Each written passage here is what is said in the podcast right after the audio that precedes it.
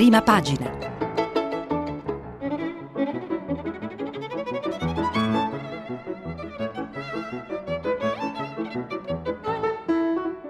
Questa settimana i giornali sono letti e commentati da Marianna Aprile, giornalista del settimanale Oggi. Per intervenire telefonate al numero verde 800 050 333. Sms e WhatsApp anche vocali al numero 335 56 34 296. Buongiorno, benvenuti a prima pagina, mercoledì 19 febbraio. Uh, andiamo ai giornali di oggi. Per, um, se dovessimo dare un titolo a questa prima parte di rassegna, lo ruberemo al manifesto che titola in prima pentola a pressione, riferendosi al governo, ma viste le, diciamo, le, le, le dinamiche e, e le pressioni interne alla maggioranza e non solo, forse sarebbe stato più corretto pentola a pressioni. Eh, per capire i contorni di, di, di, queste, dei retroscena e delle notizie eh, politiche che ci sono sui giornali di oggi, ci facciamo eh, introdurre da due fondi. Il primo di Antonio Polito sul Corriere della Sera che in qualche modo riprende fondi eh, presenti ieri su altri giornali e mette in relazione i due Matteo, Salvini e Renzi per delineare appunto la cornice eh, all'interno della quale si, si, si va disegnando eh, la, la, la vita del governo di queste settimane. Scrive Polito sulla prima del Corriere. Matteo Renzi ci sta dimostrando in queste ore che le vicissitudini del suo passato non erano frutto di un cattivo carattere, come pure si è benevolmente detto, ma bensì di un preciso modo di concepire la lotta politica, poiché uno stile che condivide con l'altro Matteo della politica italiana e non si sa mai se è nato prima l'uovo o la gallina, forse si può provare ad analizzare questo matteismo-leninismo che domina ormai da anni il discorso pubblico del nostro paese quotidianamente in attesa di scoprire chi asfalterà chi, ma perennemente incerto su chi governerà dopo. Non se ne abbiano a male i fan di entrambi, facili all'offesa quando si paragona il loro leader all'altro, considerato il male assoluto. Ma per quanto in questa fase Matteo S sia allo zenit della sua parabola e Matteo R al nadir del suo consenso, in passato fu il contrario e molto li accomuna. Del leninismo condividono entrambi una visione dinamica, liderista e giacobina, rivoluzionaria della lotta politica, che si risolve nel momento della presa del potere, che non fa prigionieri alla guerra di posizione tipica delle democrazie parlamentari fondate su alleanze e coalizioni, preferiscono quella del movimento, anzi si può dire che per loro il movimento è tutto. Allora, mm, eh, con, con, con diciamo, le parole di Polito ci introducono ai, a, a, agli eventi di ieri e soprattutto a quelli annunciati per oggi. Uh, I fronti aperti nel, nel, governo, oltre a quello uh, più strettamente legato, quello numerico, diciamo più strettamente legato alla tenuta della maggioranza, sono, sono tanti e sono fronti su cui appunto si esercitano le dinamiche per la tenuta della maggioranza. Diciamo perché, um, oggi si voterà la, la, fiducia sul mille proroghe, ma già ieri si è aperto un altro fronte, quello sulle intercettazioni, con un, ehm, diciamo una, una, una, posizione di Italia Viva, eh, quindi diciamo di, di, della, della, componente renziana della maggioranza che è stata altalenante e che sta, eh, insomma, può essere letta come una, una sorta di ennesimo avviso di quanto potrebbe accadere da qui in avanti a ogni provvedimento del, del governo. Si apre il fronte intercettazioni, si apre il fronte legge elettorale, eh, a pagina 2 eh, sempre del Corriere della Sera, Alessandro Trocino eh, analizza ehm, i contorni di, un, di, un'ipotesi, cioè quella di Uh, mettere mani alla nuova legge elettorale già prima del referendum uh, sul taglio dei parlamentari uh, del, 29, del 29 marzo. Eh, leggiamo da, da, dal pezzo di Trocino. Si accelera, o così sembra, l'obiettivo è approvare la riforma della legge elettorale in Commissione Affari Costituzionali della Camera entro il 29 marzo. È il risultato del vertice di maggioranza sulle riforme che si è tenuto a Montecitorio, ma è soprattutto l'auspicio del PD, che vorrebbe arrivare con un'idea concreta di legge elettorale al voto sul referendum costituzionale, quello che darà o meno il, vo- il via libera definitivo al taglio dei parlamentari da 915 a 600 e non è fatto detto che ci si arrivi davvero, però, non è fatto detto che ci si arrivi davvero, però anche perché i 5 Stelle non hanno fretta, temono che una nuova legge significhi un'accelerazione del voto, sgradita nel momento in cui i sondaggi sono in difficoltà. Il testo, il Germanicum o Brescellum, seconda, cioè, lo, lo, si chiama in due modi, eh, è stato firmato dal Presidente della Commissione Affari Costituzionali della Camera, il 5 Stelle Giuseppe Brescia, per superare i conflitti nella maggioranza. Prevede una legge proporzionale con soglia di sbarramento al 5% e diritto di tribuna.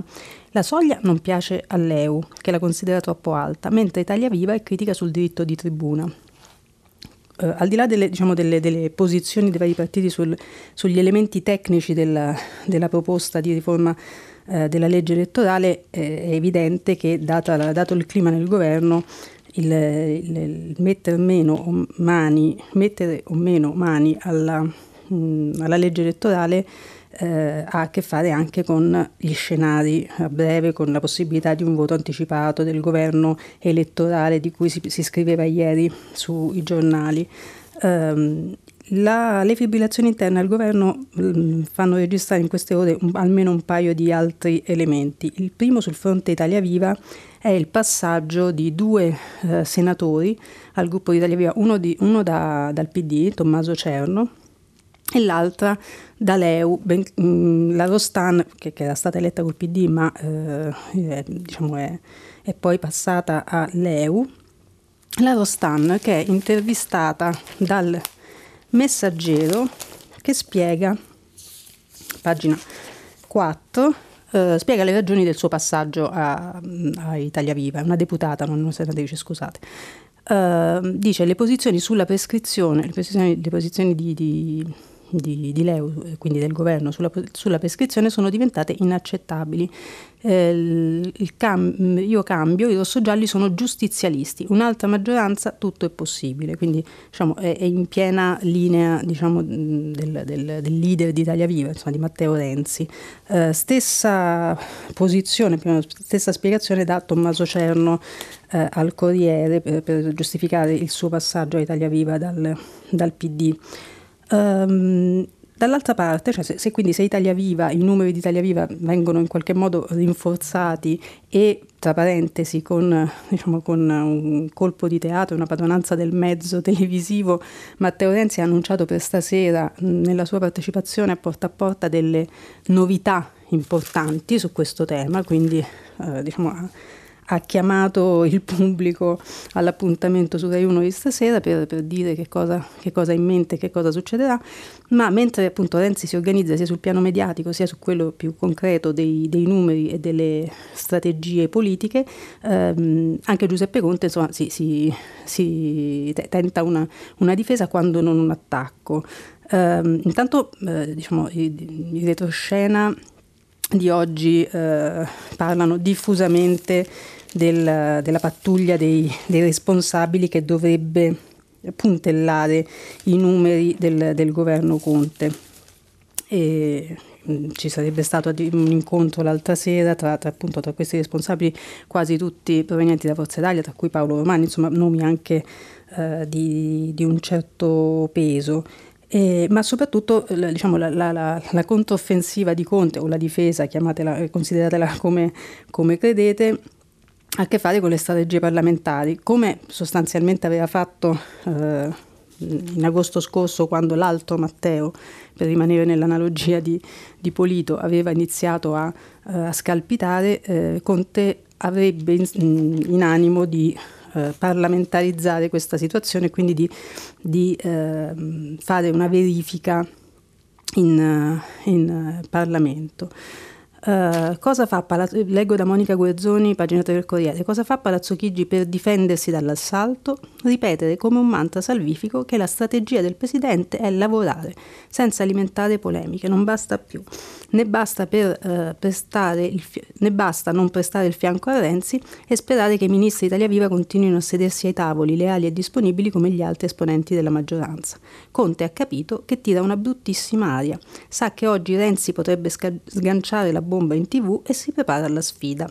Per il professore di Volturara Appula, paese di origine eh, sul Gargano di, di Conte, le strade sono due soltanto. O Italia Viva decide di proseguire l'esperienza giallorossa con un rinnovato entusiasmo e piena disponibilità a correre insieme con spirito di squadra, è un virgolettato di Conte questo, riportato dalla Guerzoni, oppure la scena cambia. Giuseppe Conte apre formalmente la crisi e lo fa in Parlamento, sotto gli occhi degli italiani come la scorsa estate quando il guastatore era Salvini e l'inquilino di Palazzo Chigi lo brutalizzò verbalmente dai banchi del Senato. Ecco, la contromossa del Presidente del Consiglio, che, il, che il Presidente del Consiglio sta studiando è questa, affidarsi al percorso parlamentare più trasparente possibile, nella convinzione che i responsabili verranno fuori al momento del bisogno per salvare il governo e la legislatura. Ora, evidentemente è un azzardo solo fino a un certo punto perché questi responsabili sono già abbastanza individuati. Eh, dai giornali, figuriamoci se non sono stati individuati dal Presidente del, del Consiglio. Il secondo fondo che vi segnalavo, per rimanere su, diciamo, per, per toglierci il dente della politica prima di affrontare una serie di altre storie di cui i giornali oggi sono pieni, è quello di, di Ezio Mauro ed è un editoriale che ha il, il titolo diciamo, eh, molto poco criptico di Il paese in apnea.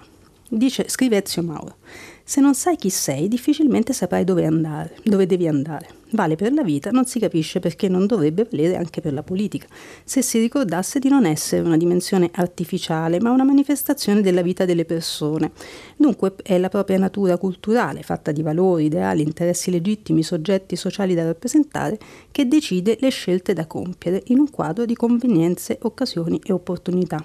Come ogni organismo vitale, il governo è esattamente davanti a questo nodo che non riesce a sciogliere, semplicemente perché non può, mancandogli la percezione di se stesso, la nozione di che cos'è, cosa trasmette ai cittadini, cosa significa nella vicenda del paese. Tutti i tavoli governativi che dovrebbero affrontare un problema per risolverlo si aprono a ripetizione senza mai chiudersi, a proposito appunto del, dell'apnea.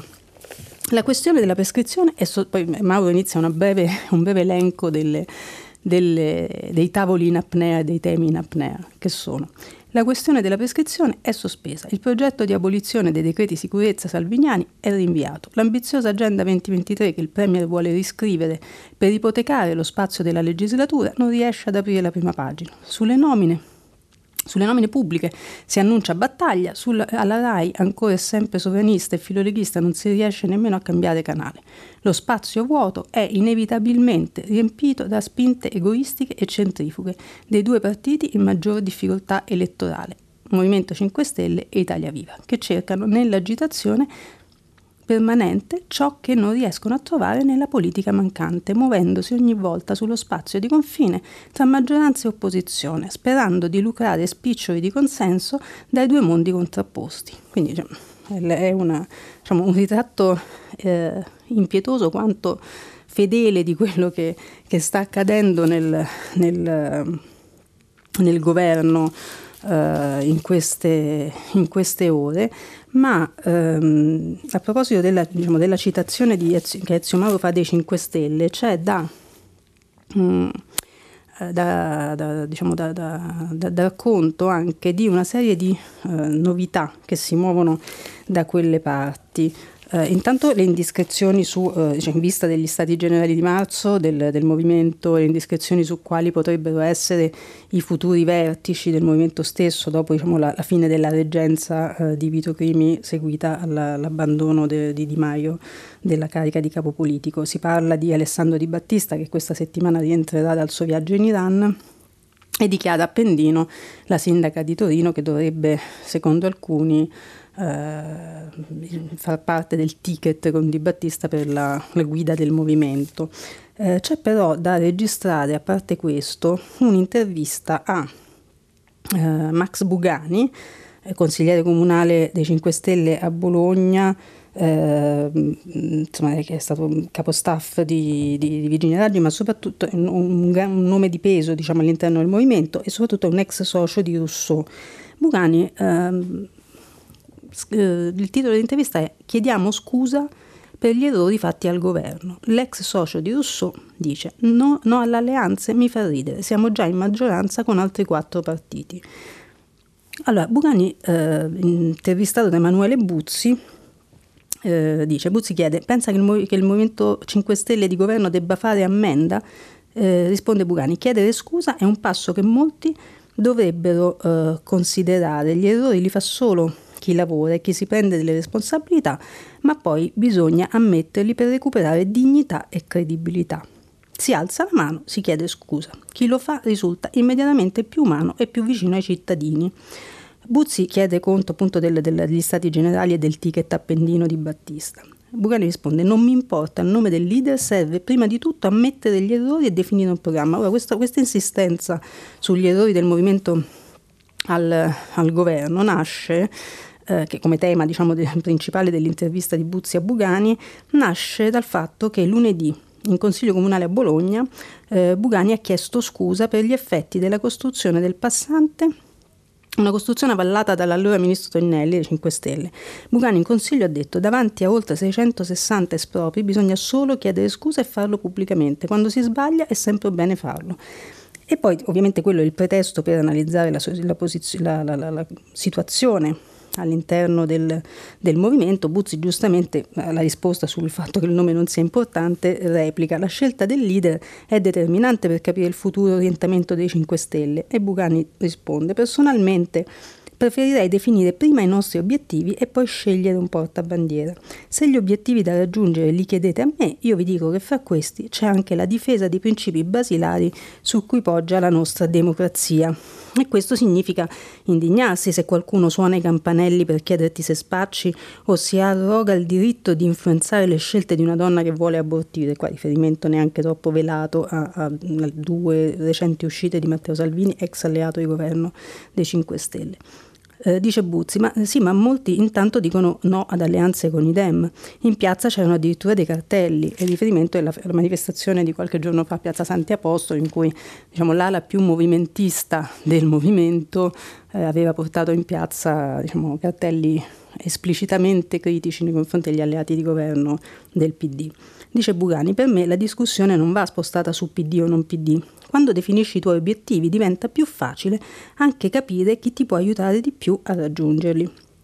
Però sinceramente mi fa ridere andare in piazza con i cartelli no alle alleanze mentre governiamo il paese con altre, con altre quattro forze politiche. Serve chiarezza anche nei messaggi che vogliamo comunicare. Eh, chiede Buzzi, Casaleggio è andato in tv a difendersi, Grillo sta in silenzio da tempo. Casaleggio è stato a porta a porta qualche giorno, Davide Casaleggio è stato qualche giorno fa a porta a porta con una lunga intervista con Vespa, dice Bugani sono due persone che hanno regalato 15 anni della loro vita al Movimento 5 Stelle ed è giusto che entrambi facciano ciò che ritengono più opportuno. Uh, tra l'altro all'interno del, del, diciamo del, dei, dei 5 Stelle c'è uh, una, una discussione su cosa fare da qui agli stati generali. Eh, si eh, si, su Avvenire, eh, leggo il titolo dedicato all'articolo su, su, sull'argomento, i 5 Stelle sdoppiano gli stati generali, il clou sarà dopo il referendum. Il Movimento 5 Stelle si prepara agli stati generali con un percorso che prevederà due step. Il primo si svolgerà attraverso assemblee regionali e dovrebbe tenersi prima del referendum confermativo della legge di riforma costituzionale che taglia i parlamentari. Il secondo step arriverà dopo il referendum stesso, in calendario per il 29 marzo. Al termine di entrambi i momenti saranno previste consultazioni online. È questo l'orientamento emerso ieri in un incontro a Montecitorio presieduto dal capo politico del Movimento 5 Stelle Vito Crimi. Gli stati generali saranno un momento di partecipazione totalmente aperto come dire che però in realtà tutto il resto sarà, sarà deciso in altro modo e, e forse meno, meno, aperto anche ai non iscritti e non registrati. E per dire insomma però che, che le, eh, le, le, fibrillazioni anche all'interno del movimento sono, sono tante al punto che il Fatto Quotidiano eh, titola Rousseau La mina a 5 stelle.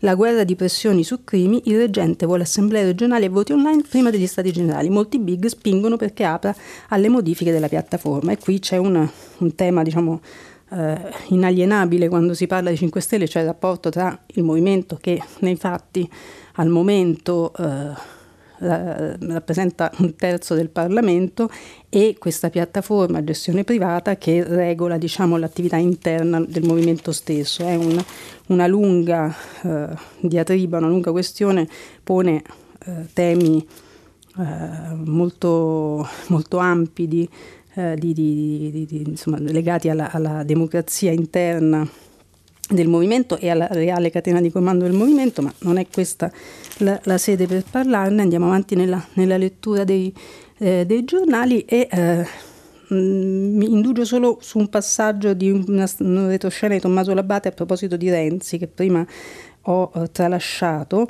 eh, che ha a che fare con diciamo, la contromossa che, che, ha in mente eh, in, in, relazione all'ipotesi di una parlamentarizzazione della, della, delle tensioni e quindi eventualmente della crisi che c'è con il governo Conte. Eh, secondo eh, Tommaso Labate, eh, Renzi proverà a far finta di tendere una mano ancora a Conte ponendo delle condizioni eh, per la sua diciamo, lealtà al governo la permanenza nella maggioranza. Eh, leggo solo un passaggio e non lo commenterò perché si commenta da solo. Uh, fingerà di tendergli una mano subordinando la rinnovata adesione di Italia Viva alla maggioranza a condizioni improponibili tanto per lui quanto per i 5 Stelle, lui Conte.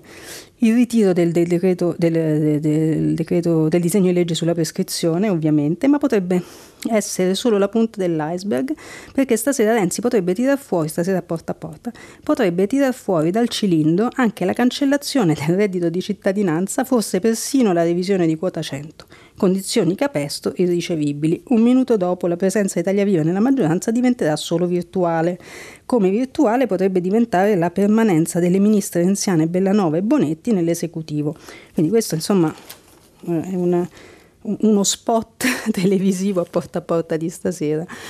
E riman- ritorniamo sulle sul, fibrillazioni stavolta nell'opposizione, perché eh, se Salvini tutto sommato ieri... Eh, non ha, non ha dato grandi scossoni a parte eh, il continuare a, a rispondere a domande circa la sua esternazione sui pronto soccorso e, e, gli aborti delle donne immigrate su cui abbiamo mm, anche di, ragionato ieri nel nostro filo diretto. C'è un'intervista sempre sul Corriere alla Meloni che ovviamente all'interno del centrodestra riempie anche lì gli spazi che si creano nel, nel debordante Salvini, eh, cito l'intervista solo per due cose, due passaggi.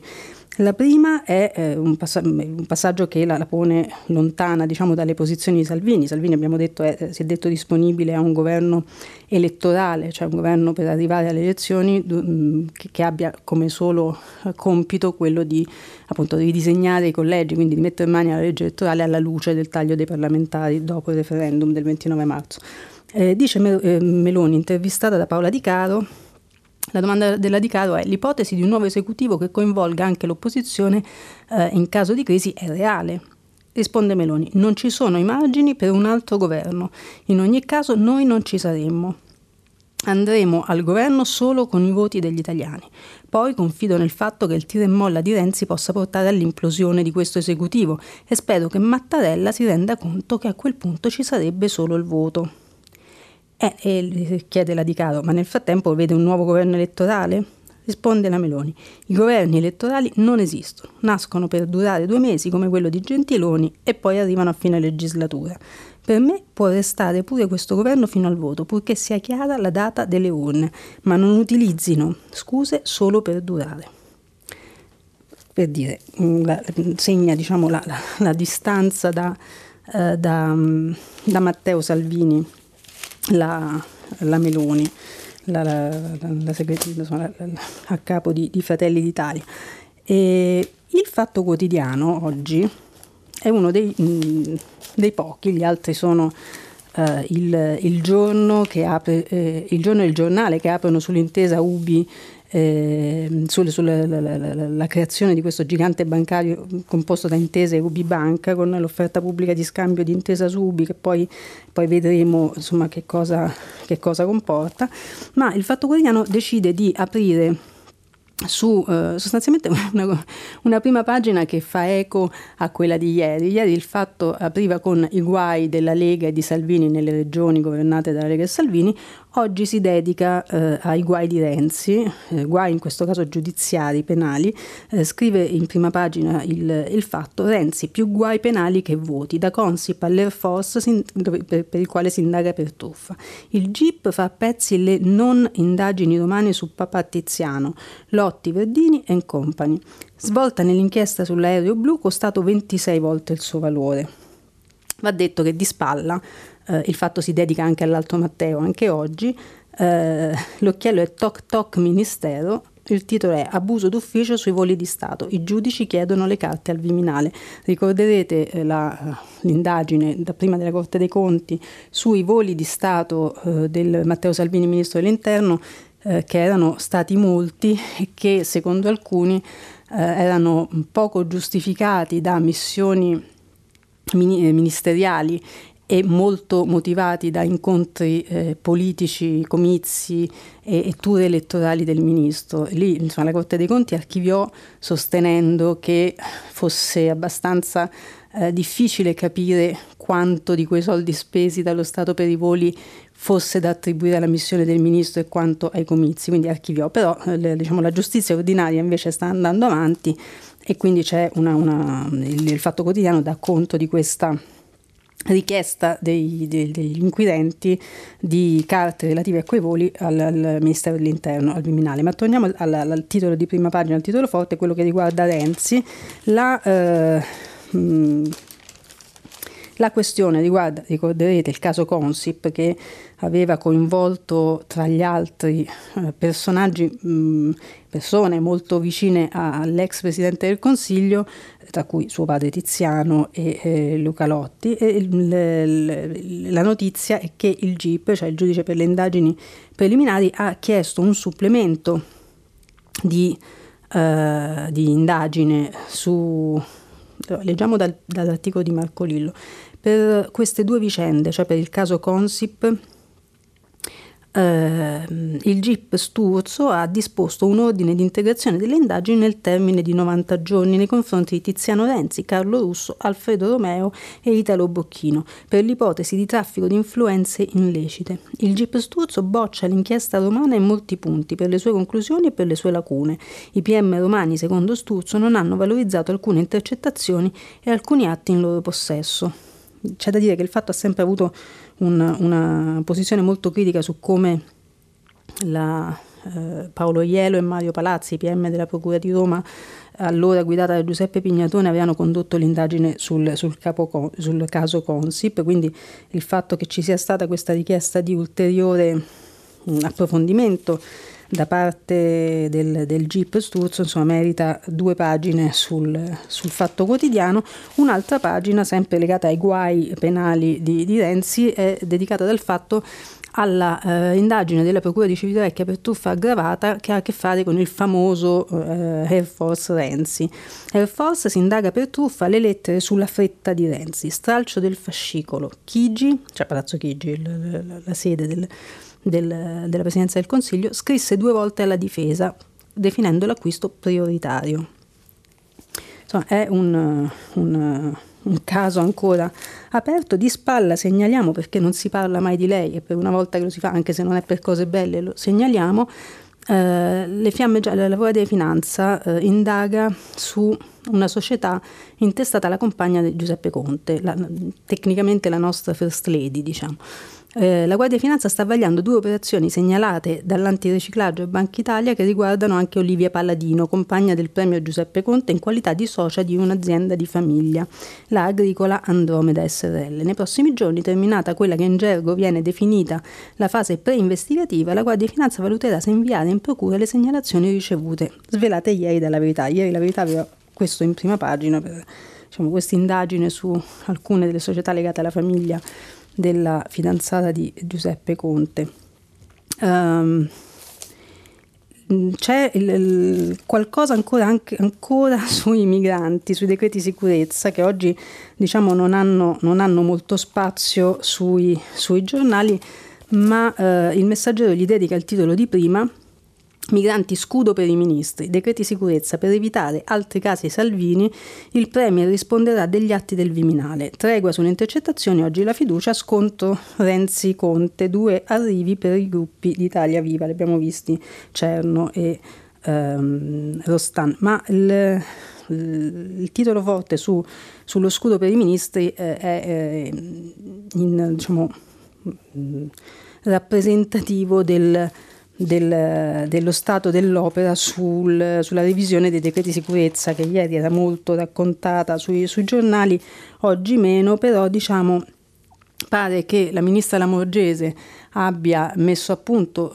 due testi da, da, proporre poi ai suoi alleati di governo, uno diciamo più prudenziale che, che, che si limita sostanzialmente a, a raccogliere le, eh, i rilievi del Presidente Mattarella eh, con qualche aggiunta per esempio sull'anagrafe dei, eh, dei richiedenti asilo, eh, l'altro eh, più ampio che mh, dovrebbe diciamo, avere la, la, la, l'ambizione di riscrivere le regole della gestione dei, del, degli stranieri, dei migranti eh, in Italia. Però eh, quello su cui apre il messaggero è un dettaglio, cioè in questo piano eh, ci sarebbe anche una, una, un passaggio che eh, ha a che fare con la diatriba sui casi Diciotti, Gregoretti e vedremo anche probabilmente Open Arms, che è l'altro, l'altro caso che insegue il, l'ex ministro dell'interno Salvini. Cioè, in, in, soldoni, Salvini dif- si difende da quei casi, dai, dalle accuse di sequestro di persona, sostenendo che fu de- decisione collegiale. Decisione collegiale che peraltro nel caso di Ciotti fu confermata da una sorta di autodenuncia di Toninelli e, e Conte eh, per avallare l'operato di Salvini, un'autodenuncia che di fatto insieme al voto in commissione eh, fece cadere nel vuoto quell'indagine. Nel caso della Gregoretti però Conte e Salvini si rimpallano le, le responsabilità. Nella sua memoria difensiva Salvini sostiene che Conte fosse perfettamente non solo informato ma anche d'accordo su quanto stesse facendo lui al, dal Viminale eh, Conte invece sostiene che all'epoca si stesse occupando solo della ridistribuzione una volta che Salvini li avesse fatti sbarcare a terra, comunque vada a finire quella vicenda che ormai sarà una vicenda processuale, vista, che, vista l'autorizzazione a procedere concessa dal, dal Senato la settimana scorsa, eh, comunque vada a finire quello per il futuro, diciamo nel nuovo, nel nuovo eh, nel, piano della Lamorgese c'è un, un, passaggio che di fatto attribuisce, comunque vadano le cose, al Presidente del Consiglio la responsabilità delle azioni in questo campo eh, anche intraprese dal, dal, Viminale ed è un passaggio che visti i precedenti valeva la pena di sottolineare. E vi segnalo eh, non, non, lo leggiamo ma ve lo segnalo solo perché è una, un passaggio interessante. Sull'avvenire c'è una ricerca sul perché uh, i migranti migrano fondamentalmente. Una ricerca durata diversi, diversi, mesi, condotta in Africa sulla consapevolezza di quello a cui vanno incontro i migranti, no? perché la, la, domanda ogni volta che, insomma, che, che si parla di, queste, di, questi temi ci si chiede, vabbè, ma, ma, perché devono partire anche se sanno che poi eh, insomma, li aspetta il deserto, li aspettano i lager, gli aspe- i libici, li aspetta la traversata in mare, non sempre purtroppo a, a buon fine, li aspetta magari giorni giorni su una nave in attesa di sbarco e ricollocamenti, cioè, ma perché partono? Eh, la, la, risposta sembrerebbe banale e, e, legata alle condizioni di vita nei paesi da cui vengono, però diciamo, a venire andata a vedere chiedendo a, ai diretti interessati sul campo eh, cosa, cosa, ne sanno di quel viaggio e della meta d'arrivo, insomma eh, i dati sono, sono eh, interessanti e, e, vi invito alla lettura. Però eh, c'è una storia, una storia è triste e, e, a suo modo bella allo stesso tempo. La storia che racconta eh, oggi Anais Ginori prima, dalla prima del, di Repubblica, l'ultimo viaggio per riportare Laurent a casa. Allora, ricordate il, il ragazzo eh, il cui corpo fu ritrovato all'aeroporto di, di Roissy nel, valo, nel, vano carrello di un, volo di, un volo di Air France proveniente dalla Costa d'Avorio. No? Ricordate il ragazzo di, di 14 anni che fu trovato morto lì. Allora, una scrittrice, Chiara Alessi, eh, ha mh, mm, qualche settimana fa, verso la fine di gennaio, era andata a eh, intervistare ad Abidjan eh, il papà di Laurent che aveva raccontato appunto la sua totale stranità eh, al, al, progetto di fuga del figlio e ovviamente la sua disperazione per l'esito di quel viaggio. Però c'era un tema, il tema del, del ritorno in patria della salma di questo, di questo, ragazzo che ancora non era stata, diciamo, eh, liberata dalla burocrazia francese. In queste settimane Chiara Lessi ha messo in moto una macchina di eh, solidarietà eh, per sensibilizzare, anche mh, mm, via social, per sensibilizzare Emmanuel Macron al, alla soluzione di questa, di questa vicenda perché il, il, padre di Laurent e i genitori di Laurent potessero riavere il corpo del figlio e fare, eh, fargli il funerale in, in patria.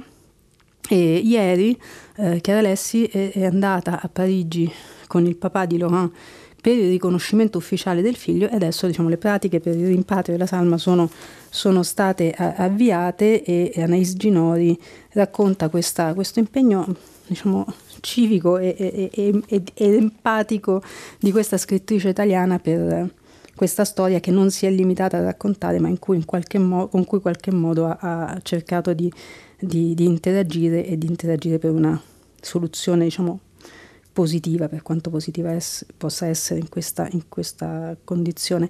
C'è un'altra storia eh, che ha a che fare con, con i figli e, e, le condizioni di vita difficili. La storia virale, di, video virale di questo papà che eh, sotto le bombe del vicino Idlib in Siria, sotto bombarda- uno dei tanti bombardamenti che da, eh, da nove anni colpiscono eh, la Siria, inventa un gioco per la sua bimba di tre anni per non farla spaventare per il rumore delle bombe e inventa un gioco per cui eh, le, le, ha fatto credere che ogni bomba corrisponda a un festeggiamento, un fuoco d'artificio, eccetera, e c'è questo video in cui a ogni esplosione la bimba scoppia a ridere con le risate, diciamo, senza freni dei bambini e, e che contagia che contagiano anche il padre e non solo, anche chiunque guardi questo video. Il riferimento che tutti, eh, appena abbiamo visto questo video, abbiamo fatto è stato quello a La vita è bella di Roberto Benigni, il film premio Oscar sull'olocausto, in cui appunto Benigni inventava per, suo, per il suo bambino rinchiuso con lui in un campo di, di, di sterminio, un, le regole di un gioco macabro e folle in cui eh, ogni, ogni, evento negativo si trasformava in, una, in una, un'acquisizione di punti che avrebbero portato alla vittoria di un carro armato eh, che, che, poi insomma domina la scena finale di quel film eh, incredibile. Eh, c'è l'intervista a questo papà eh, de, ehm, siriano fatta da Pietro Del Re. Il papà dice io, eh, il papà si chiama Al Mohammed, la figlia si chiama Selva e dice al Mohammed eh, no non conosco Roberto Benigni neppure la vita è bella. Ho inventato tutto questo per farle superare la paura. È bastata un po' di fantasia. Per esempio le ho detto che tutte le pistole di quel signore sono di carta. Il signore evidentemente è un miliziano che, eh, insomma, che, che davanti al quale la, la bambina si era, eh, si era trovata. E, Altra storia che riguarda un altro ragazzo, eh, questo in Italia però, e eh, ci, ci, ci, fa chiudere il cerchio con i decreti di sicurezza e la loro revisione. Uh, a pagina 4 di, uh, di, Repubblica c'è la storia di Bacari, il figlio di italiani cancellato dalle leggi Salvini. Fu adottato da una coppia di Melegnano quando era già maggiorenne e ora è senza permesso.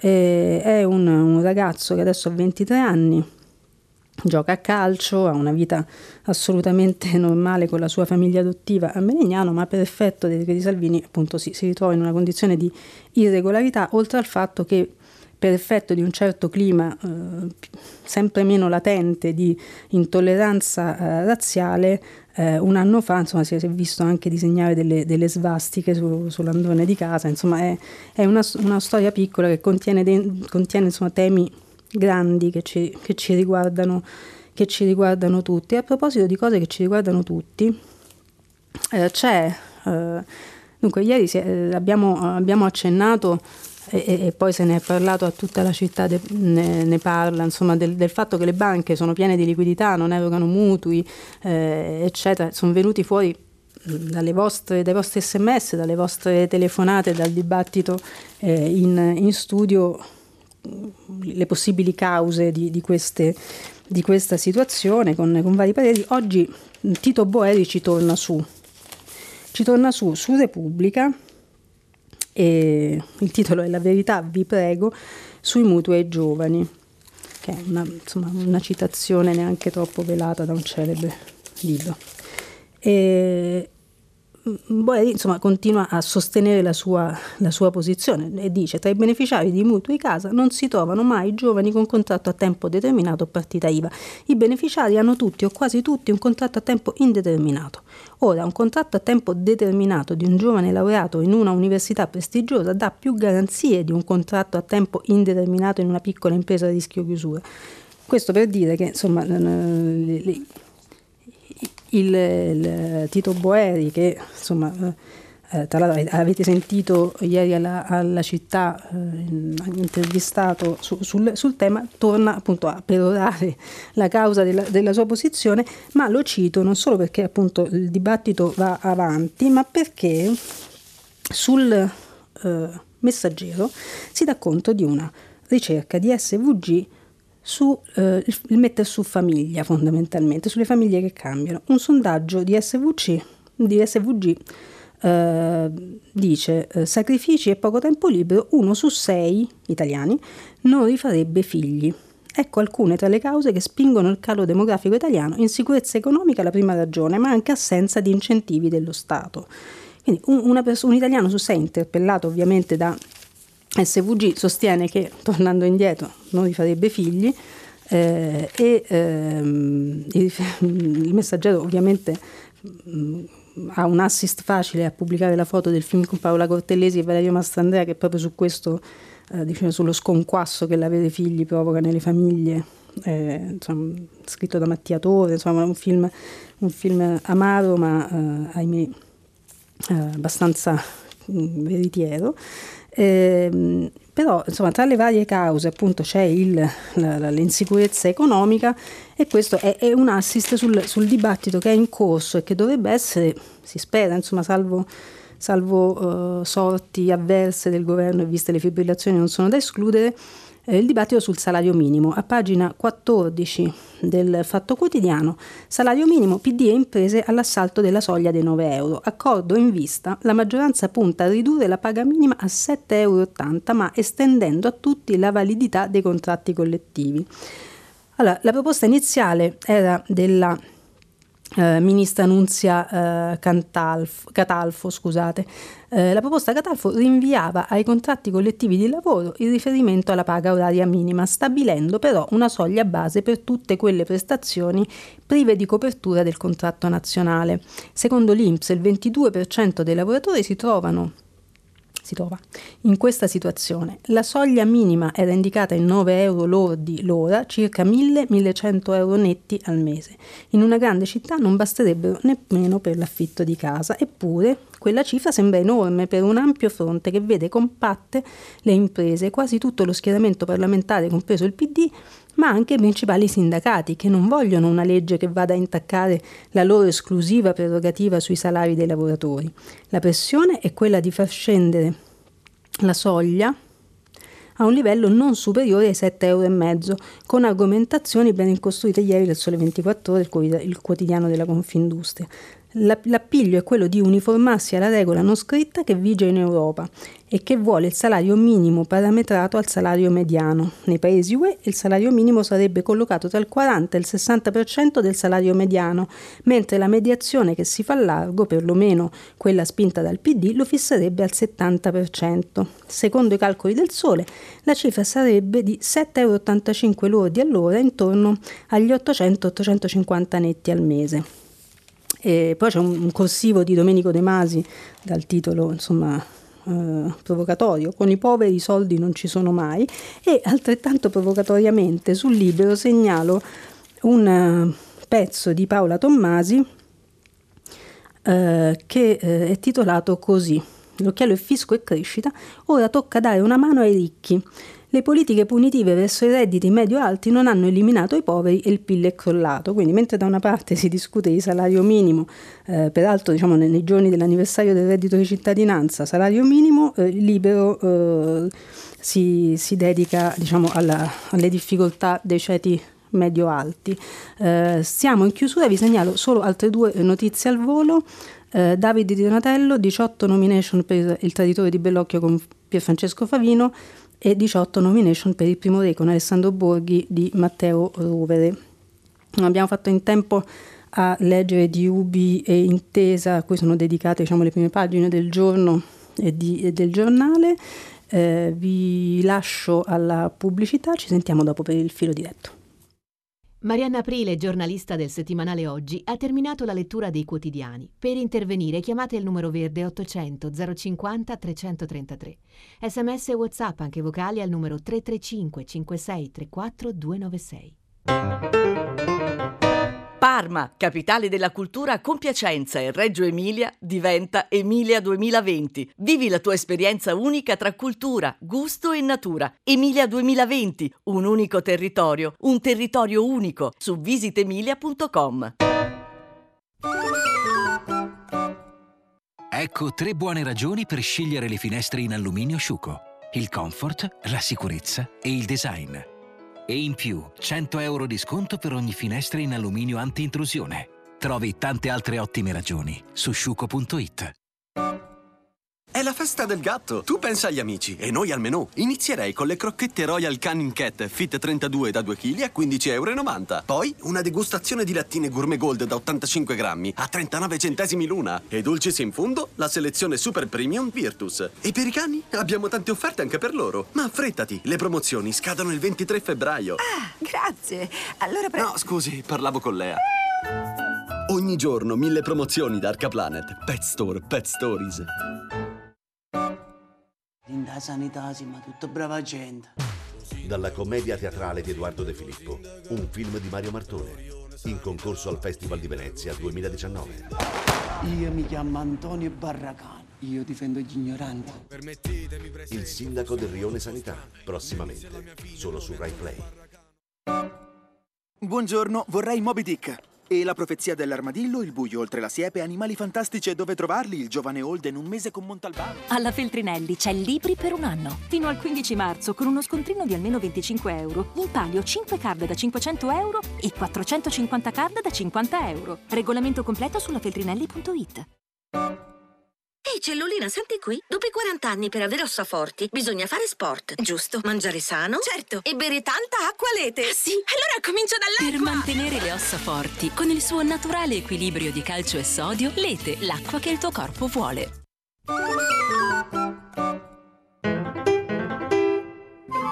Wow, che bella auto nuova!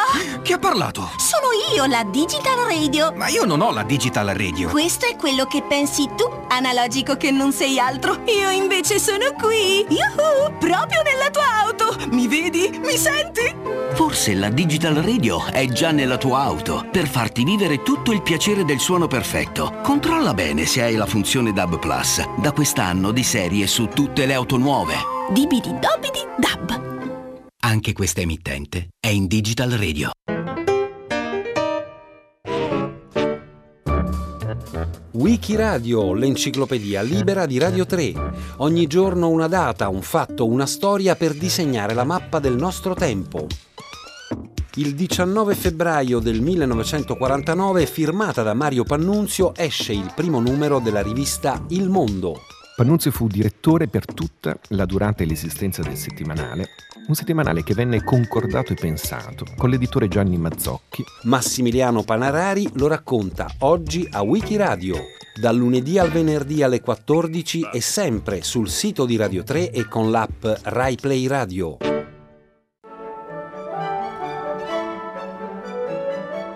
Rai, Radio 3. Intesa San Paolo sostiene il valore della cultura e il nostro impegno. Si apre adesso il filo diretto di prima pagina. Per intervenire e porre domande a Marianna Aprile, giornalista del settimanale Oggi, chiamate il numero verde 800 050 333. Sms e WhatsApp anche vocali al numero 335 56 34 296. La trasmissione si può ascoltare, riascoltare e scaricare in podcast sul sito di Radio 3 e sull'applicazione Rai Play Radio. Eccoci qui col nostro filo diretto, eh, pronto? Eh, buongiorno, buongiorno. a lei, alla redazione. Buongiorno, con chi parlo? Io mi chiamo Roberto Chiamo Carrieti. Buongiorno. Allora, senta, mh, mm, mi scusi, eh, c'è un, uh, uno strano silenzio, almeno secondo me, eh, sul fatto che tra poco più di un mese noi italiani dovremmo essere mh, mm, in grado di andare a votare un referendum per decidere, dal mio punto di vista, e poi mm-hmm. assolutamente non condivisibile, sulle future sorti democratiche del nostro paese. Non se ne parla. Non so se siamo arrivati veramente al, al limite del risibile col, con la par condicio o seppure... No, eh, no, no, credo che sia... No, una... seppure non, non, ci sia una, una strana volontà da parte di tutti di far passare la cosa sotto silenzio. E poi no, non posso fare a meno che, cioè, per carità, penso male, ma forse ci azzecco. no, c'è, c'è un, un, tema. Io, mm, per, ma questa è una, una, cosa personale, tendo a, a, evitare le letture complottistiche e a cercarne qualcuna, diciamo, più, più suffragata dai fatti. Se vuole sapere come la penso, credo che eh, il, il, riferimento al referendum, che pure oggi abbiamo trovato e sottolineato su una serie di, di articoli mh, sul, sugli scenari politici attuali e dei prossimi mesi, eh, I riferimenti al referendum sono appunto eh, fatti en passant e non meritano ancora eh, pezzi diciamo, dedicati solo a quello perché ogni giorno ne succedono mille e ci sono mille retroscena e mille fronti aperti, per cui il referendum, sul cui esito molti dei commentatori non hanno dubbi, cioè, credo che, che, anche questa cosa giochi una, una, parte nel fatto che rimanga come notizia un po' sotto traccia, e il fatto che si dà un po' per scontato come vada a finire, quindi tutto sommato non, so, non, non sto dicendo che sia giusto, sto provando a, eh, a, spiegarmi e a spiegarle perché secondo me se ne parla così poco.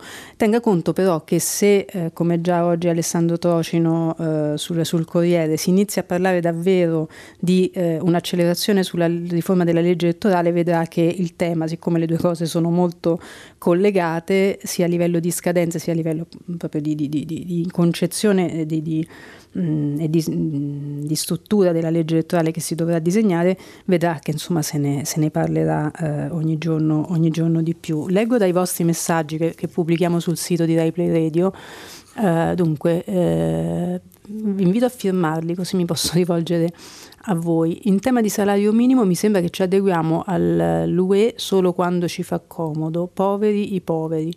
Uh, sì, diciamo che uh, in questo caso Uh, insomma, oltre al, al riferimento a questa legge non scritta, questa regola non scritta dell'UE, c'è anche un tema proprio di visione della, della faccenda e di platea uh, di uh, de- destinatari di questa soglia minima del, del salario. Quindi un po' è vero che, che, guardiamo a lui solo quando ci conviene, dopodiché però insomma, non, non mi sembra questo il, il, il caso.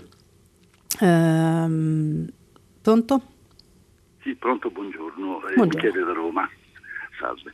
Senta, io mi scuso, ma devo uscire un po' fuori tema rispetto agli argomenti che sono stati trattati in rassegna perché volevo commentare, volevo un suo commento rispetto a, all'ennesima morte sul lavoro. Mi è capitato di leggere su, su, sui titoli del giornale di questo operaio morto a San Benedetto del Tronto cadendo in uno scavo. Mm. Due cose mi hanno colpito, la prima è ovviamente quella legata a questo fenomeno rispetto al quale sembra non sia possibile porre un argine, in Italia si sa che eh, muoiono circa due persone al giorno per, mm. per questi motivi e sono veramente cifre più che allarmanti. La seconda che mi ha colpito è che questa, questa persona aveva 65 anni sì. e lavorava in uno scavo. E allora mi sono chiesto, questo provvedimento eh, che viene da alcuni ritenuti ritenuto una specie di liberazione dalle catene del lavoro, la quota 100 mi riferisco, mm-hmm. che ha consentito l'uscita anticipata per decine di migliaia di colletti bianchi, non ha fatto niente per queste persone che lavorano spesso con salari che non ti consentono di usufruire di quota 100, per il semplice fatto che con la decurtazione del, del, del calcolo della pensione dovuta a un montante più basso, certo, a contributi più, più bassi.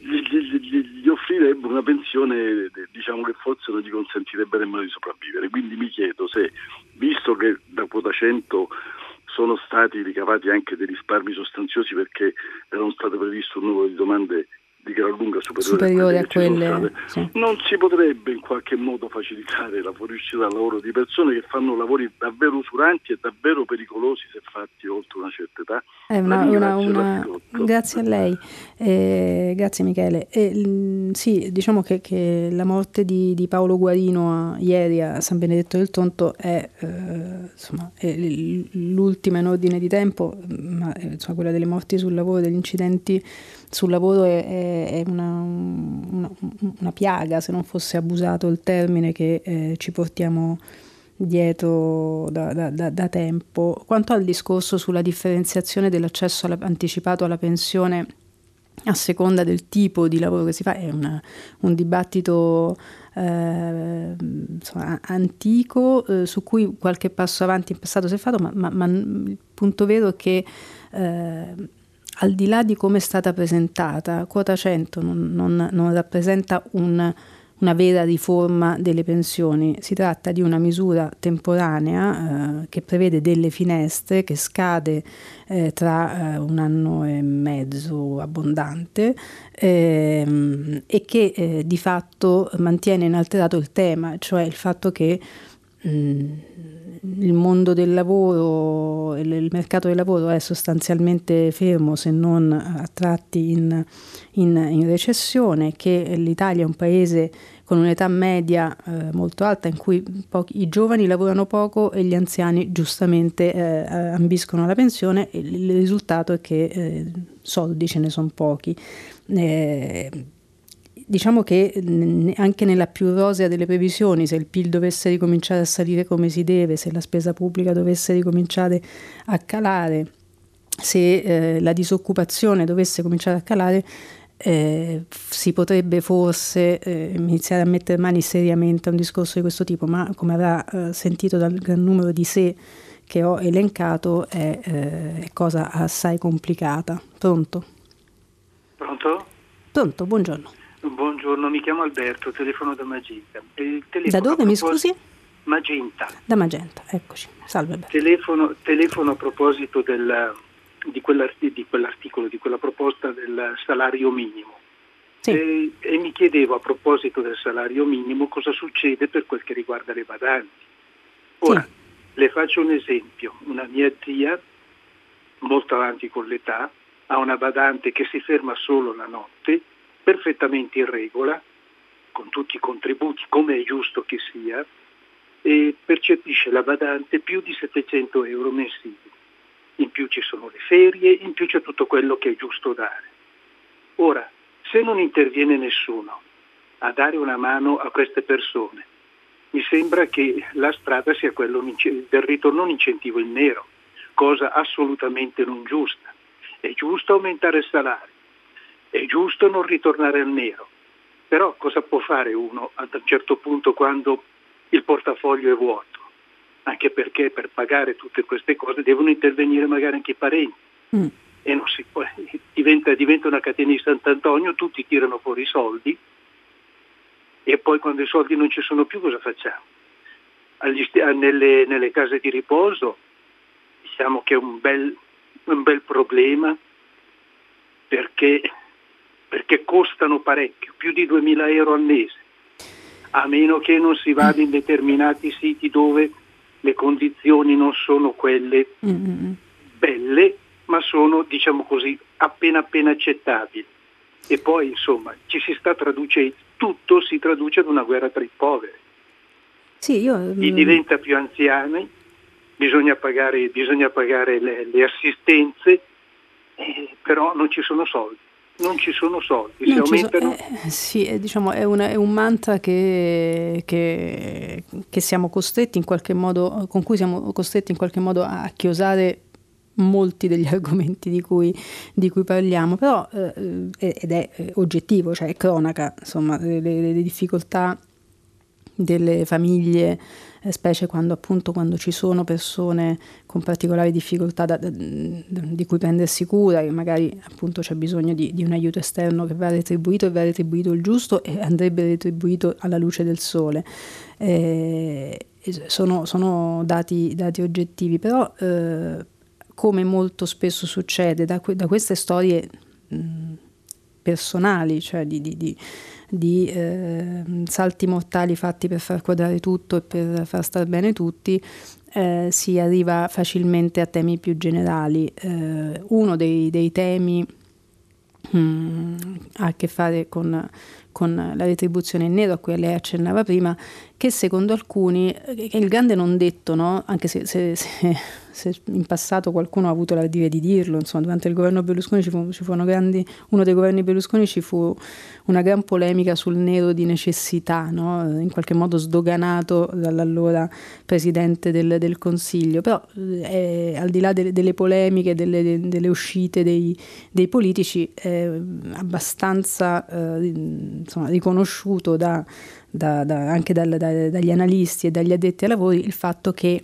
in qualche modo se questo paese, se l'economia reale di questo paese non è ancora implosa è perché ci si aiuta un po' col nero, cosa sbagliata, cioè il nero è evasione, se si evadono le tasse si eh, tolgono risorse ai servizi, eh, alle pensioni, alle, a tutto quello i, i, cui effetti poi subiamo eh, tutti quotidianamente sulle, sulla nostra pelle e sulle nostre vite però diciamo che il sistema sembrerebbe appunto in un equilibrio che prevede anche quello. Eh, il punto è che non si sa quanto, quanto, possa durare questo equilibrio e soprattutto mantenerlo non, non fa bene alle, alle, casse dello Stato.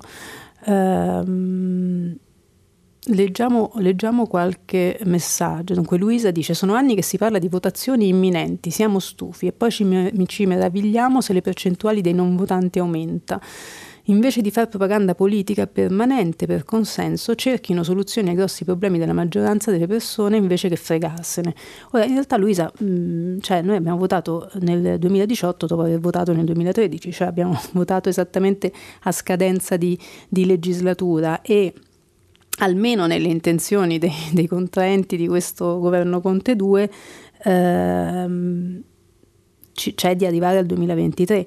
Quindi la realtà ci dice che votiamo a scadenza, poi che si, mm, dire, che si, usino le elezioni, il voto anticipato, la caduta del governo, eccetera, come spauracchio per, per fare guerre di posizione e di posizioni all'interno del, del, della maggioranza, è un po' nelle cose. Io sono d'accordo con lei che sia estenuante e anche piuttosto noioso dopo un po', però diciamo eh, tendenzialmente eh, è, è nelle cose.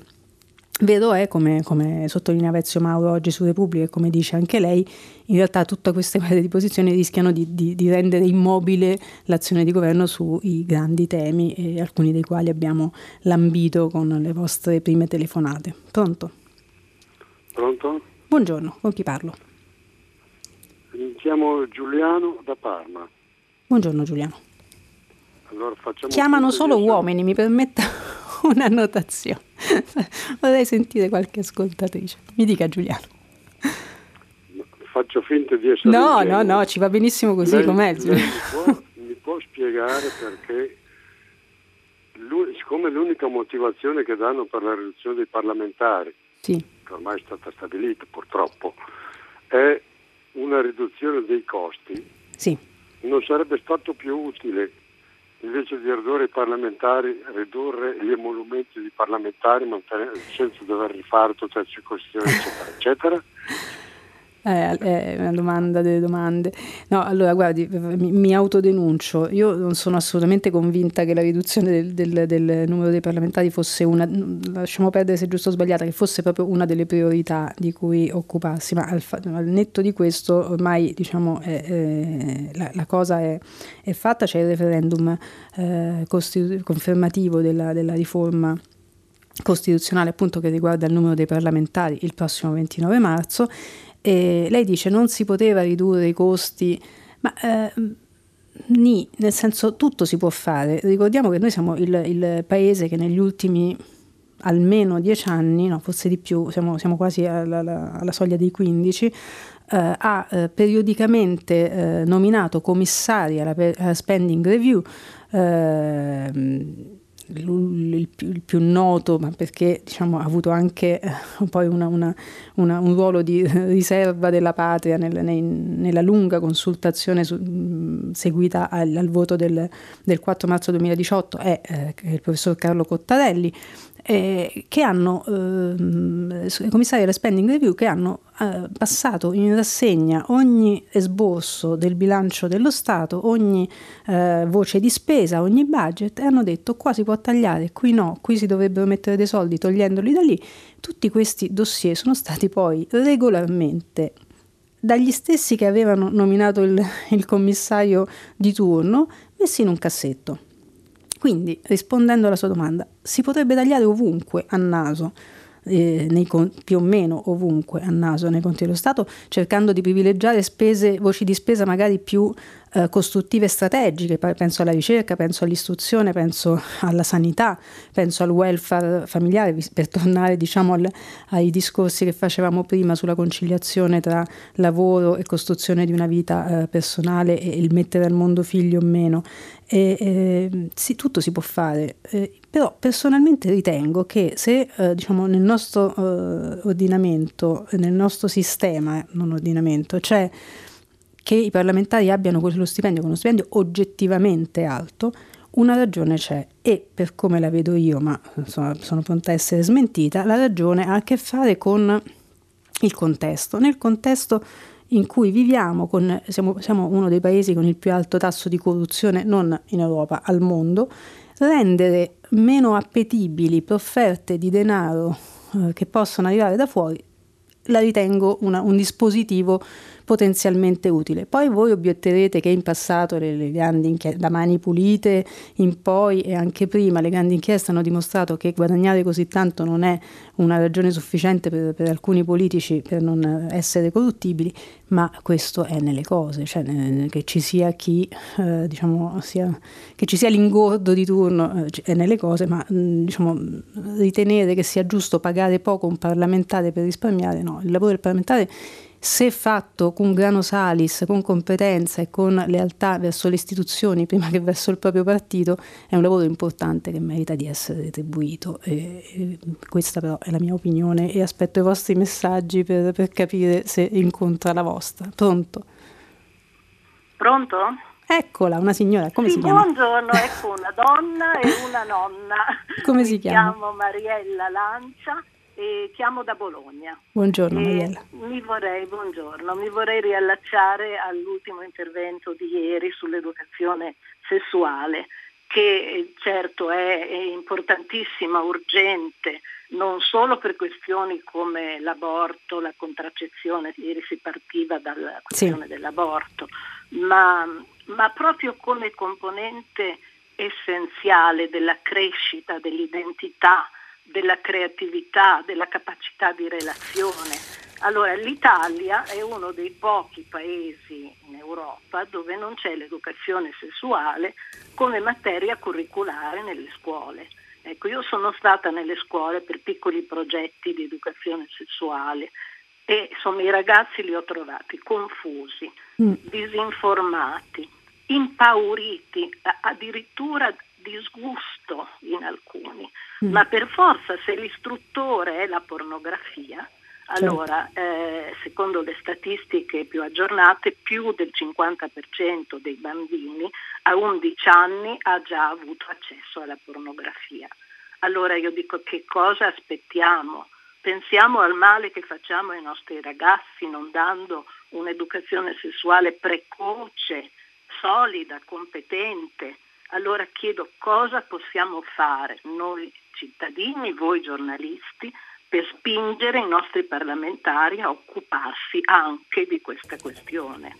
Sì, sono, sono assolutamente d'accordo con lei sul fatto che, che come sempre un, per andare all'origine delle, delle questioni eh, occorrono educazione e, e, formazione, quindi un approccio culturale. La, lo dicevamo anche ieri, l'educazione sessuale, ma se vogliamo mi passi diciamo, la, la, la citazione letteraria che, che, amplia un po' l'approccio, eh, l'educazione sentimentale dei, degli adolescenti e dei preadolescenti di oggi è veramente una cosa demandata alla, alla, buona volontà eh, del, de, de, della comunità che, che c'è intorno eh, a questi ragazzi e per comunità intendo la famiglia, la cerchia un po' più larga della famiglia e gli insegnanti di buona volontà con cui hanno a che fare i nostri figli.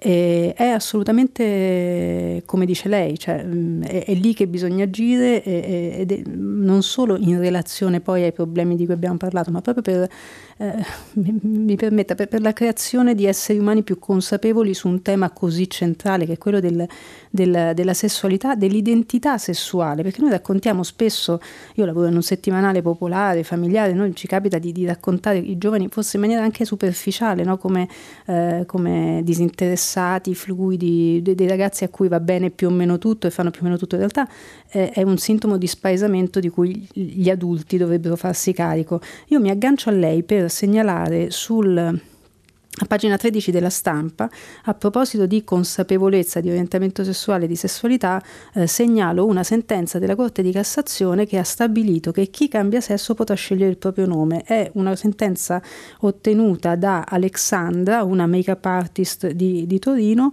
che eh, era nata Alessandro, eh, si era scoperta Alexandra eh, quando aveva 14 anni, ha iniziato un percorso di, di transizione e dice quando sentivo dire Alessandro avevo un colpo al cuore, era l'ombra del passato.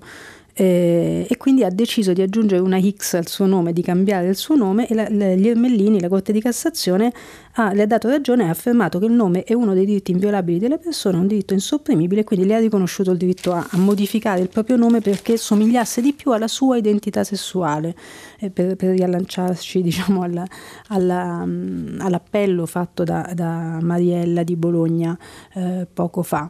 Leggo dai vostri sms, dunque Paolo, anziché ridurre il numero dei parlamentari, secondo me si otterrebbero maggiori benefici riducendo il numero delle regioni almeno del 50% come ha fatto la Francia qualche anno fa. Mm, boh, nel senso con le province non è che sia andata benissimo. Poi cioè, su, sul, sul, discorso delle regioni e, e, in generale quando si mettono mani ai confini anche solo formali interni dei territori, non è che lo si può fare solo per ragioni di ragioneria, passatemi il gioco di parole.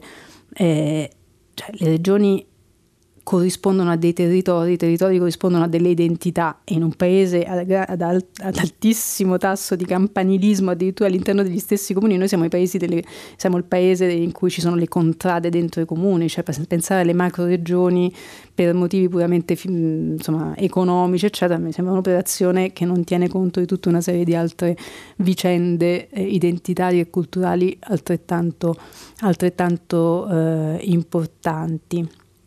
Allora, um, Gea da Modena.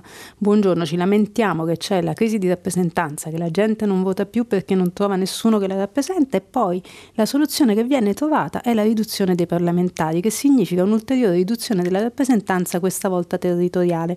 Se si vuole ridurre il costo della politica, piuttosto che scipparci la democrazia, che si riducesse lo stipendio. Siamo, torniamo al, al discorso di prima. Io però di scippo della democrazia, insomma eh, non, non, sono un costituzionalista e quindi non sono in grado di, di dare voti a, a, questo, a quel, a, insomma, al, al, al, fatto che sia meglio avere 945 parlamentari o 600.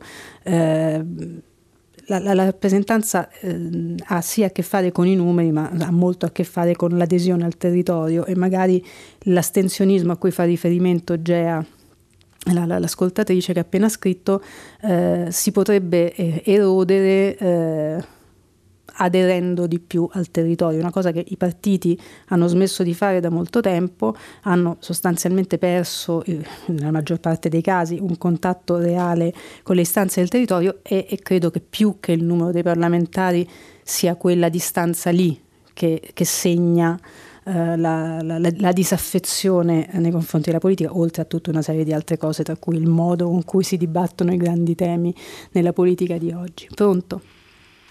Sì, buongiorno, mi chiamo Giorgio, sono di Bolzano, sono un ex sindacalista della CGL ed ex esperto della sicurezza, ex perché pensionato, che comunque non ha messo in pensione eh, i suoi occhi perché quando giro per strada vedo i lavoratori, eh, parliamo ad esempio degli addetti ai martelli pneumatici che non calzano le mm, cuffie mm. sonorizzanti, mm. oppure quelli che fondo di una buca che non rinforzano le ripe che gli possono crollare addosso. Io, io per, perdo uh, la sua voce a intermittenza, ho capito metà delle cose che ha detto, se può ripeterle velocemente. Allora, vediamo, eh, forse ripeto rapidamente. sì.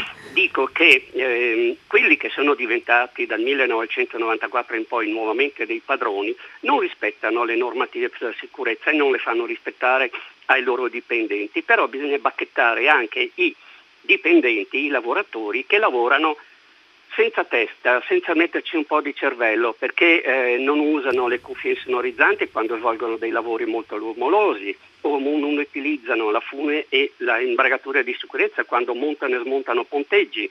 Perciò bisogna vedere anche questo lato sì, delle cose. Serve una maggiore Come consapevolezza dice, del rischio anche da parte del lavoratore, dice eh lei. Certo, però comunque eh, questa mancanza di consapevolezza è sicuramente da eh, imputare ai datori di lavoro, quelli che io, come dicevo, chiamo nuovamente padroni, perché non istruiscono e non informano i lavoratori, che comunque, come ho fatto io 30 anni fa, per conto proprio, hanno partecipato a dei corsi, il mio è stato più che eh, mm-hmm. annuale, in modo tale da acquisire delle conoscenze da impiegare per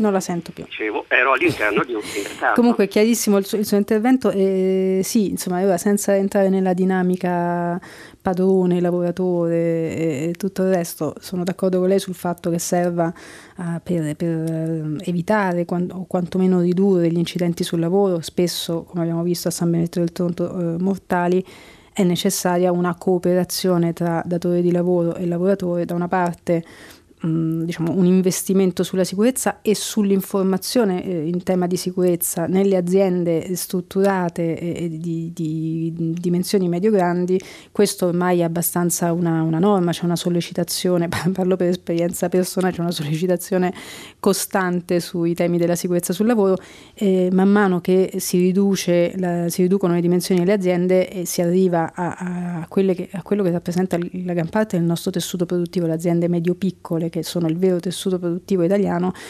questo è un tema che va un pochino uh, di, diradandosi, eh, però sì, co- insomma, sono d'accordo con lei sul fatto che anche il lavoratore dovrebbe acquisire una maggiore consapevolezza e eh, pretendere, tra virgolette, eh, la sicurezza sul proprio posto di lavoro. Non sempre si riesce a fare per una questione anche di debolezza di potere contrattuale del lavoratore, ma non apriamo, non apriamo questo, questo faldone. Leggo il messaggio di Julio che dice il nero, diciamo l'evasione, il nero, i pagamenti in nero, esiste in parte perché la burocrazia è allucinante. Sono più di 20 giorni che sto dietro per fare un regolare contratto di locazione.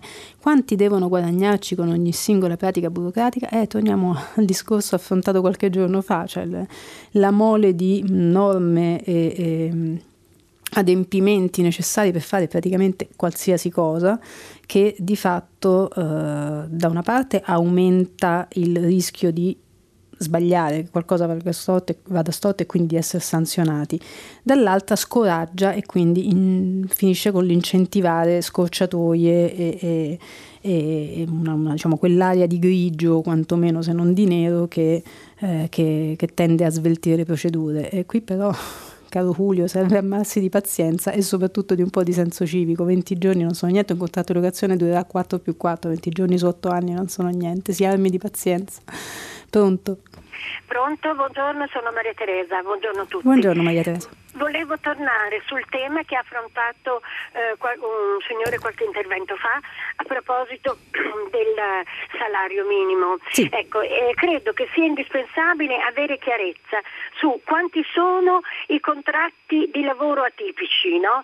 so, c'è chi vuole solo gli studenti, io non li conosco tutti perché sono pensionata, però ehm, eh, vogliono solo gli studenti oppure ehm, tutte delle forme di precariato enormi. Ecco, bisogna un po' quantificarle prima di fare dei discorsi cartegenari, dobbiamo quantificare quante sono le cooperative che lavorano per il pubblico e che hanno dei cosiddetti soci dipendenti che pagano 4 euro l'ora.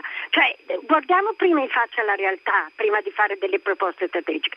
L'altra cosa su cui è intervenuto l- la persona prima di me è il tema delle badanti. Allora, la badante che viene presa dalla persona anziana mm-hmm. o dagli, dai familiari di invalidi, ehm, eh, eh, come dire, ehm, no, no, viene, sostituisce quello che potrebbe essere un intervento pubblico di assistenza domiciliare.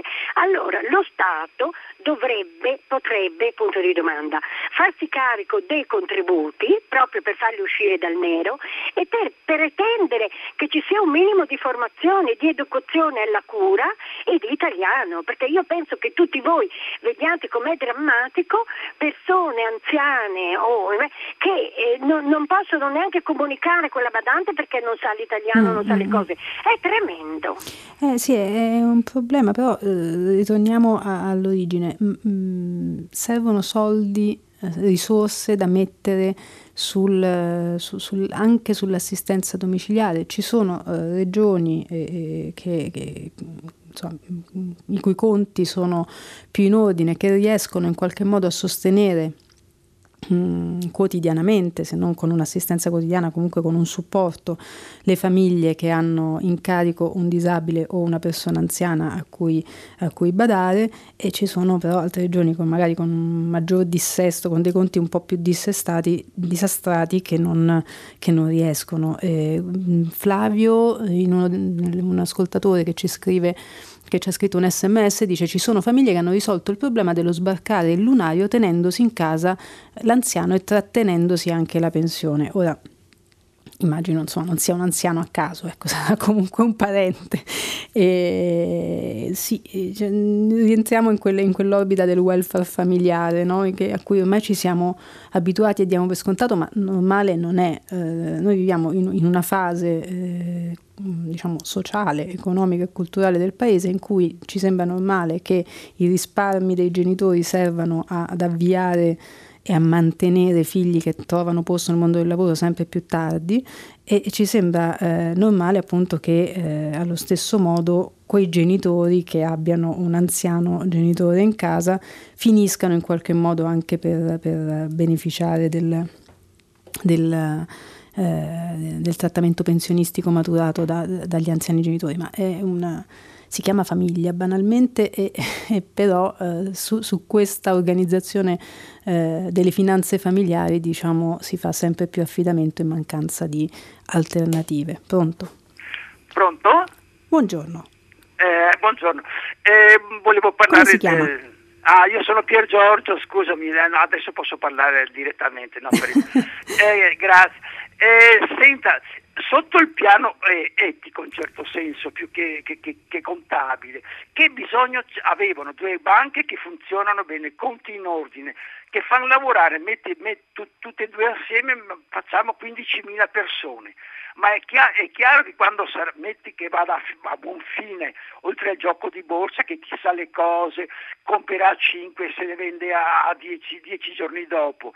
Ma è chiaro che dopo, eh, quando ci sarà una, una, mega direzione centrale, il mega centro contabile, qui ci vorrebbe Fantozzi per, per queste cose, adesso lavorano 15.000 persone, è chiaro che nel, dopo ci sarà lavoro per 10.000. Ecco, portando, eh, portando la cosa all'assurdo, perché adesso anche la stessa politica, la, la, non so, avrà sentito anche lei, la fanno che i supermercati, che, che spingono proprio verso la, la, cassa automatica, metti il tuo sacchetto, metti la grana e te, vai dall'altra parte così.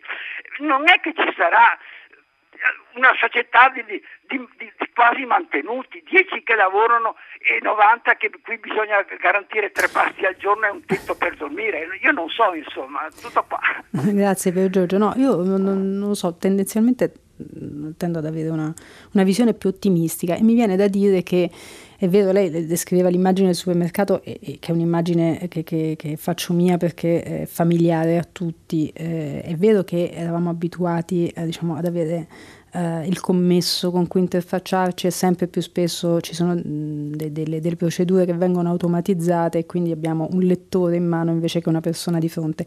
Vero è che 9 volte su 10 ci rivolgiamo alla persona perché abbiamo problemi con il lettore, quindi le persone in qualche modo rimangono. C'è da dire che tutta questa evoluzione del mercato del lavoro in un senso più di, di automazione digitale, eccetera, è vero che probabilmente renderà necessario meno persone per fare le stesse cose che si fanno oggi, ma aprirà altri scenari professionali. Mm, faccio degli esempi, mm, i primi che mi vengono in mente, ma noi mm, fino a dieci anni fa non immaginavamo, non avremmo mai immaginato che potesse esistere il lavoro del social media manager, cioè della persona che per un'istituzione, per un giornale, per un personaggio della tv o per un politico si occupi della comunicazione sui social. Adesso esiste. I social sono una, una, una, qualcosa che appartiene alla sfera del digitale e delle, dell'elettronica e dei, dei dispositivi, eccetera, che è il, il, il mostro che viene evocato quando si parla della fine del lavoro, eppure di lavoro ne creano tanti. È un, un, un, cambiamento, cioè un'evoluzione del mercato del lavoro che creerà dei pieni e dei vuoti come è sempre stato, come in tutte le rivoluzioni, pensi a quella industriale quanto sconquasso creò all'epoca. E allora, finiamo con, con, uno dei messaggi, vediamo Matteo eh, da Helsinki. Buongiorno, io invece penso che stipendi sproporzionati per i parlamentari attraggano a quella professione avide, persone avide che sono interessate più allo stipendio che a servire la nazione. In questo modo si selezionano ancora di più persone corruttibili, l'appetito viene mangiando. Lei è troppo pessimista, Matteo, non mi sento di darle, di darle ragione. Noi però siamo in, in chiusura e stiamo per, per, fermarci, e però dopo il giornale radio eh, Silvia Bencivelli conduce eh, pagina 3 e a seguire ci sono le novità musicali di primo movimento e alle 10 come sempre tutta la città ne parla che eh, partirà proprio da uno dei temi proposti dai, da voi ascoltatori e noi invece ci sentiamo domani alle 7.15 per prima pagina. Buona giornata!